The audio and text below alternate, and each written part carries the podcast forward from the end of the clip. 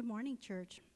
My name is Krista, and I will be reading from the New Living Translation from Ephesians chapter 4, verse 17 to 24. With the Lord's authority, I say this live no longer as the Gentiles do, for they are hopelessly confused. Their minds are full of darkness. They wander far from the life God gives because they have closed their minds and hardened their hearts against Him. They have no sense of shame. They live for lustful pleasure and eagerly practice every kind of impurity. But that isn't what you learned about Christ. Since you have heard about Jesus and have learned the truth that comes from him, throw off your old sinful nature and your former way of life, which is corrupted by lust and deception.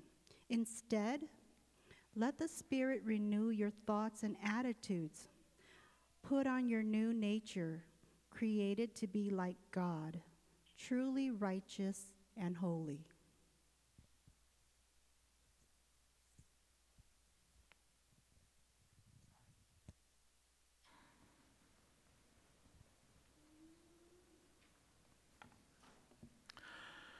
So, this new year marks a time when it feels like you have the opportunity to do something. For some of us, it might be a New Year's resolution. For others, it might be something on our bucket list that we want to check off before 2024 ends. Now, in 2024, there are a lot of things that you could do. There's going to be a lot of things that you will do, but there's one thing that you need to do. Now, that one thing is different for you, it's different for me, it's different for all of us. But there's one thing based on what's going on in your life, your relationship, your marriage, your money that you need to do. And if, if, if you could figure out what this one thing is, I believe it's going to leave you in a much better place a year from now. So, what is that one thing? Here are a few ideas. Could be a habit that you need to break. You tell yourself that's not a problem, but you know deep down in your heart that it is. Maybe it's a relationship that you need to restore. Maybe you've had a fallout with somebody and now your heart's filled with resentment, filled with pride, maybe even hate. Maybe it's a debt that you need to pay off. You know you should, it's scary, it means you have to change some things around your budget, and that's hard, but you know that you need to take care of the financial situation that you're in. Now, if your thing is not on this list, again, you have your one thing. And wouldn't it be great by the end of 2024 if you had completed that one thing that you needed to do? Imagine just how much better life would be.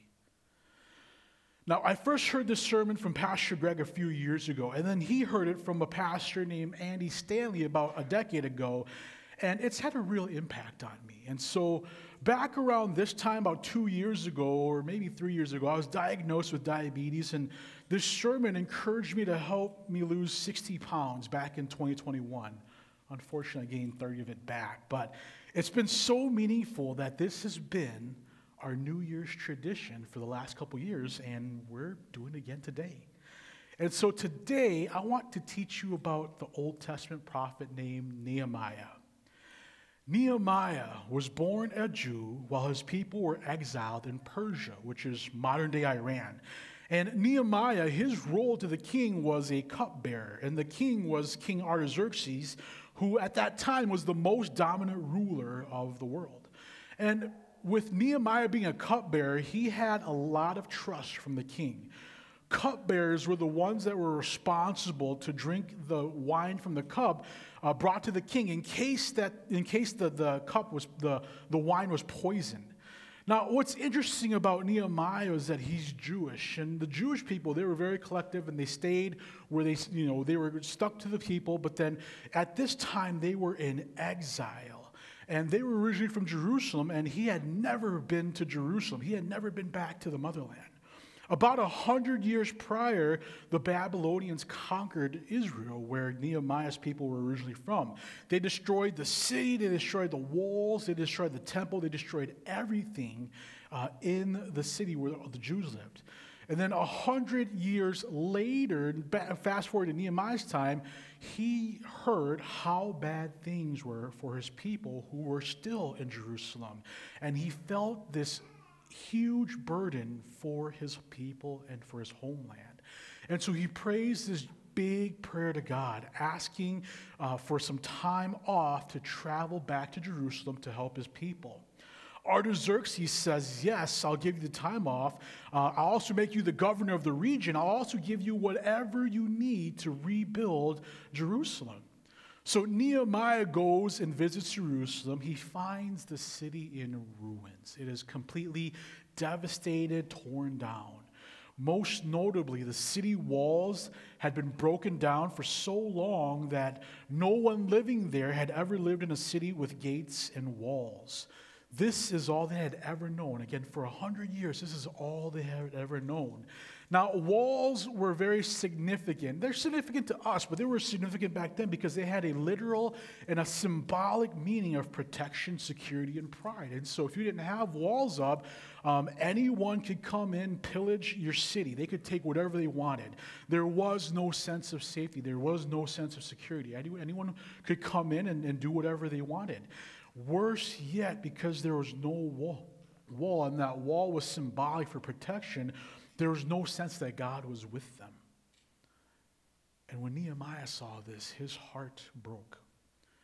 When he came back to Jerusalem from Persia, he spent an entire day and night walking the city, meeting with the people, talking with them, and he came to this conclusion that if I don't get anything else done, I've got to rebuild the walls around the city. If it's the one thing I need to do, it's to rebuild these walls around the city so that there's a sense of security, there's a sense of safety, there's a sense that we as God's people have God here with us. Sure, there are things like fixing the economy, the leadership, the infrastructure, but the one thing that Nehemiah had to do was rebuild the wall. So they began building and they were making progress. But that's when problems began. The leaders in the surrounding cities of Jerusalem got concerned and they were concerned that, hey, you know, like they're putting up walls, they're starting to put up walls around the city here. We won't be able to go in and grab whatever we want. We won't be able to go in and do whatever we want. Worse yet, the repair in the city was significant because then Jerusalem, they might rise up and they might have their own army who rises up against us. And so an opposition against Nehemiah, against the Jews, started to form. And the leader of the opposition was a governor by the name of Sanballat. Sanballat was determined to stop the rebuild. He tried discouraging them, but it didn't work. He sent an army to attack the workers, but Nehemiah and the others fought them off. Nehemiah and the Jews kept building the wall higher and higher and higher until it was almost done. Sanballat's plan wasn't working, and so he tried a different strategy. He was going to distract Nehemiah from the work and set, by setting up a meeting, because we all know the best way to kill product, productivity is with a meeting. That's where we pick up uh, the, uh, the story of Nehemiah in chapter 6. This is what it says. Feel free to follow along here. This is what it says. Now, when Sanballat and Tobiah the Geshem, the Arab, and the rest of our enemies heard that I had built the wall and there was no, uh, there was no breach left in it, Sanballat and Geshem sent to me, saying, Come and let us meet together and Hakkephirim in the plain of Ono. They intended to do me harm. So Nehemiah is up on his wall, working away, and Sanballat's messenger comes with this invitation Let's get together. Let's have lunch. Have your people call my people. Let's get together. Let's figure something out. But Nehemiah wasn't having any of that. This is how Nehemiah responds to Sanballat. This is what he says. And I sent messengers to them saying, I am doing a great work and cannot come down.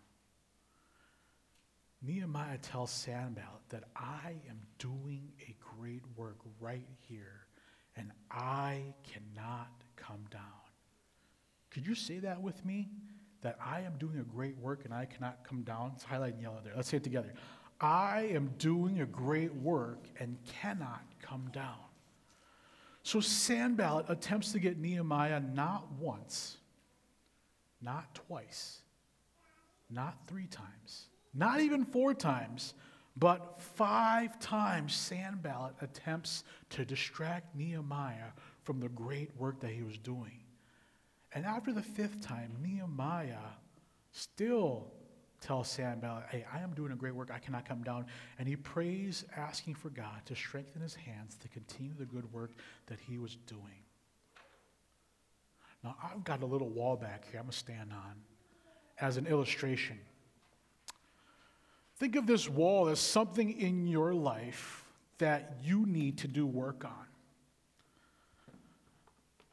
And you need to climb on it, and you need to say, I am doing a great work, and I cannot come down. You need to stay on that wall.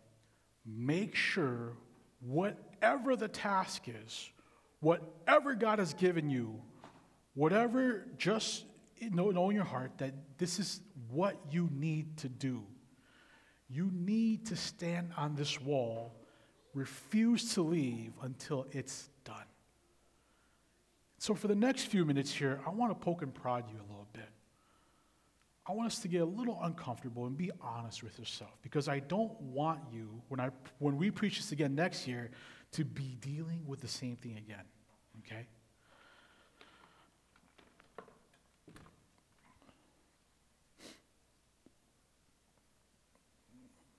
So, for some of us, the one thing that we need to work on might be our health. Maybe you've ignored the signs for too long. Maybe you don't want to go to the doctor. You'll say you'll start tomorrow, next week, or maybe when life calms down. I know all that because I was that, and I still am that. Some of you need to get some help from a doctor, a nutritionist, a trainer, maybe even a therapist. You can't do this on your own, and that's okay. If you could do this on your own, probably would have done it by now. But you need to take steps to get some help, and you need to spend some time, maybe some money, to see a specialist. Again, for me, I've been slacking on exercising, checking my blood sugar, checking my blood pressure levels, even taking my meds and eating a healthy diet. So this past Wednesday, I decided that that was going to change. So I started checking my blood sugars, my, my, blood, my blood sugar levels every, before every meal. I checked my blood pressure at lunch. I came up with a meal plan that worked with my carb and sugar count. I stopped at Costco, grabbed all that I needed. I put my meds in a pill organizer. I haven't done that for like half a year. And I hopped on the elliptical. I knew that a couple years ago, if I was able to lose 60 pounds, I could do it again. Sure, it's not going to be fun. It's not going to be delicious. Some days it's going to feel difficult. But I didn't think I could preach this message with any, any integrity if I didn't take a step forward. Your health, the body that God gave you, is your great work. So say it with me that I am doing a great work and cannot come down. Would you say that with me? I am doing a great work and cannot come down. For others, your wall might be a habit that you need to break. I bet that some of us, myself included, have started a bad habit over the last couple years to cope with the pandemic. Maybe we rely on substances too much. Maybe it's alcohol. Maybe it's drugs. Maybe it's a coping mechanism like smoking, drugs, pornography, playing too much video game, being on social media. Maybe we shop for things that we don't need, but it just feels good. It makes us feel good. And maybe you're not the point where you're addicted or you're abusing, but are you dependent on this? Do you absolutely need this to de stress? Are you dependent that there's no other options um, that you can turn to. If so, if so, you have to find a way to manage it better, or maybe even find ways to cut it off. If you have a habit that you need to break, here's the first step tell someone. Take what's in the shadows and bring it into the light. Living free in Christ and breaking that destructive habit is your great work. I'm going to invite you to say this again with me. That again, whatever habit you need to break, that is your one thing that you need to do. And so, would you say this with me in regards to your habit? I am doing a great work and cannot come down. Maybe for some of us, it's our relationships. For married couples, some of us, maybe we need to just simply put our phone down when our spouse is talking to us. And we need to start nurturing the relationship, living out the vows that we've recited. Maybe if any one of us is dating, um, in a dating relationship, are we honoring each other? Do we have boundaries that keep us um, honor, keep us honored to what God calls us to? That we don't, that we shouldn't be sleeping with each other before before marriage because that's sin. It means that we can't spend the night or take vacations. Yes, we can't do that. But again, maybe it might mean that we, we need to move on until you get married. For families, it might mean that dads, we need to start developing a stronger bond with our daughters and our sons. Moms, it might be with our sons and with our daughters. Find opportunities to play with them, read with them, simply be with them, be affectionate to them. Maybe it's your pride, your anger, your fear, any of those things that could be hurting your relationships. It's time to deal with it. Finding ways to build a happier, healthier relationship is your great work. And if it's your great work, would you say this with me? I am doing a great work and cannot come down. For others, your wall might be your faith in Jesus. You call yourself as Christian, or maybe you identify as Christian, but you're doing little to develop your relationship with God. Maybe you've stagnated. Maybe you're just going through the motion. Maybe church isn't a priority for you. Maybe you skip service more than you attend. Maybe it's not spending any personal time with God. Maybe you're living entirely off of someone's spirituality. Maybe you're living hypocritically. Privately, your life might be filled with sin, but publicly, you put on a face with a good Christian faith. Living a faith that pleases God, inspires others, if that's your great work that you need to do this year, say this with me. I am doing a great work and cannot come down. So, what is your one thing this year? What is the one thing that you have to do this year? Climb up on your wall and do not get down. No matter what comes your way, stay up there as if your life depended on it. Let's say it one more time, our motto this morning that I am doing a great work and cannot come down. Now, to close, I want to wrap up Nehemiah's story. His enemies kept trying to stop him. They sent more messengers. They spread rumors about him They'd even try to get King Artaxerxes to recall him back to Persia. They even tried to get his own people to turn against him.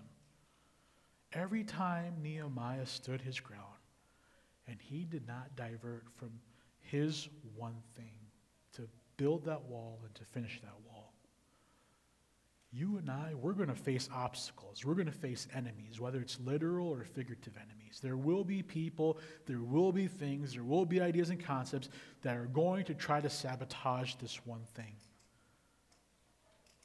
You might even try to sabotage yourself.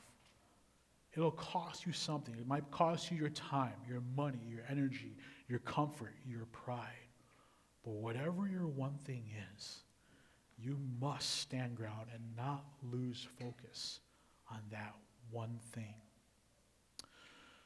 Now, Nehemiah, in his determination, he and his team was able to rebuild the wall in 52 days compared to the four years that it took to initially build the wall. And this is a time where they didn't have any construction vehicles any cranes any lifts.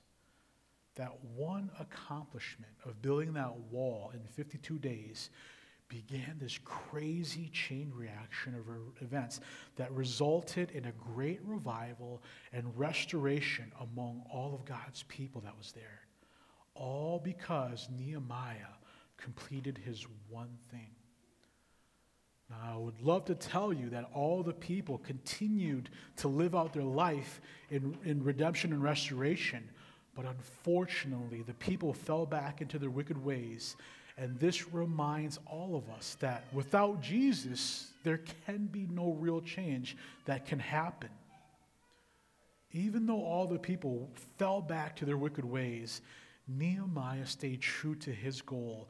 And even though people went back to dishonoring God, Nehemiah's final prayer for God was to remember him, to remember that he stuck with the one thing that he wanted to do to honor God.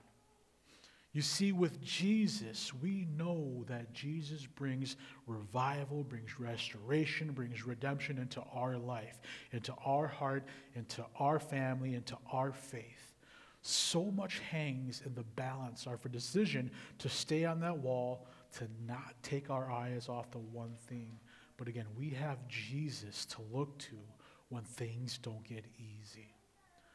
Now, statistics show us that for about 40% of Americans quit their New Year's resolution by the end of the first week. I mean, 40% of Americans have, have New Year's resolutions. So about half of us in this room have a New Year resolution. And 20% quit their New Year's resolution by the end of the first week, which is tomorrow. And so, again, if we all had New Year's resolutions, uh, two out of ten, one out of five, we're going to quit by tomorrow. Statistics show that by the end of January, 40% of us will give up on our goals. And so that's half of us if, if we have a New Year's resolution. And then by the end of the year, a whopping 8% achieve their New Year's resolution. So, what can you do? The odds are stacked against us. That, again, we have a, is it 8 in 100 chance to, to, to, to, to finish the one thing? What can we do? I think the best thing that we can do is come up with a plan, come up with a strategy. You see, Nehemiah started laying one brick over and over and over and over again for 52 days until he completed that wall. Nehemiah's desire led him to act so he could achieve his one thing. And for us to achieve that one thing, I think we need to have a plan to act. What is the one action that you need to do to get to that one thing? Now, oftentimes people will tell you that if you write down your goals, if you tell others, that that helps you achieve your goals. And while that is a very good first step, if there's no action, writing your goals and telling others is simply a good intention.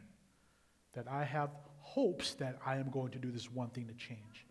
So it's a good start, but after you write your goals, after you tell somebody, do something. Strategize what you're going to do on a daily basis to get to that one thing that you need to do this year. Nehemiah had a plan. He prayed day and night for an opportunity to rebuild the walls of Jerusalem. When the opportunity came, he proposed a plan to stra- and, and came up with a strategy, strategy um, to make this happen. Upon returning to Jerusalem, he spent nights examining the walls of Jerusalem. And in the process, in the process of building the walls, Nehemiah faced Sanballat's opposition, but he responded to the threats by placing people on guard.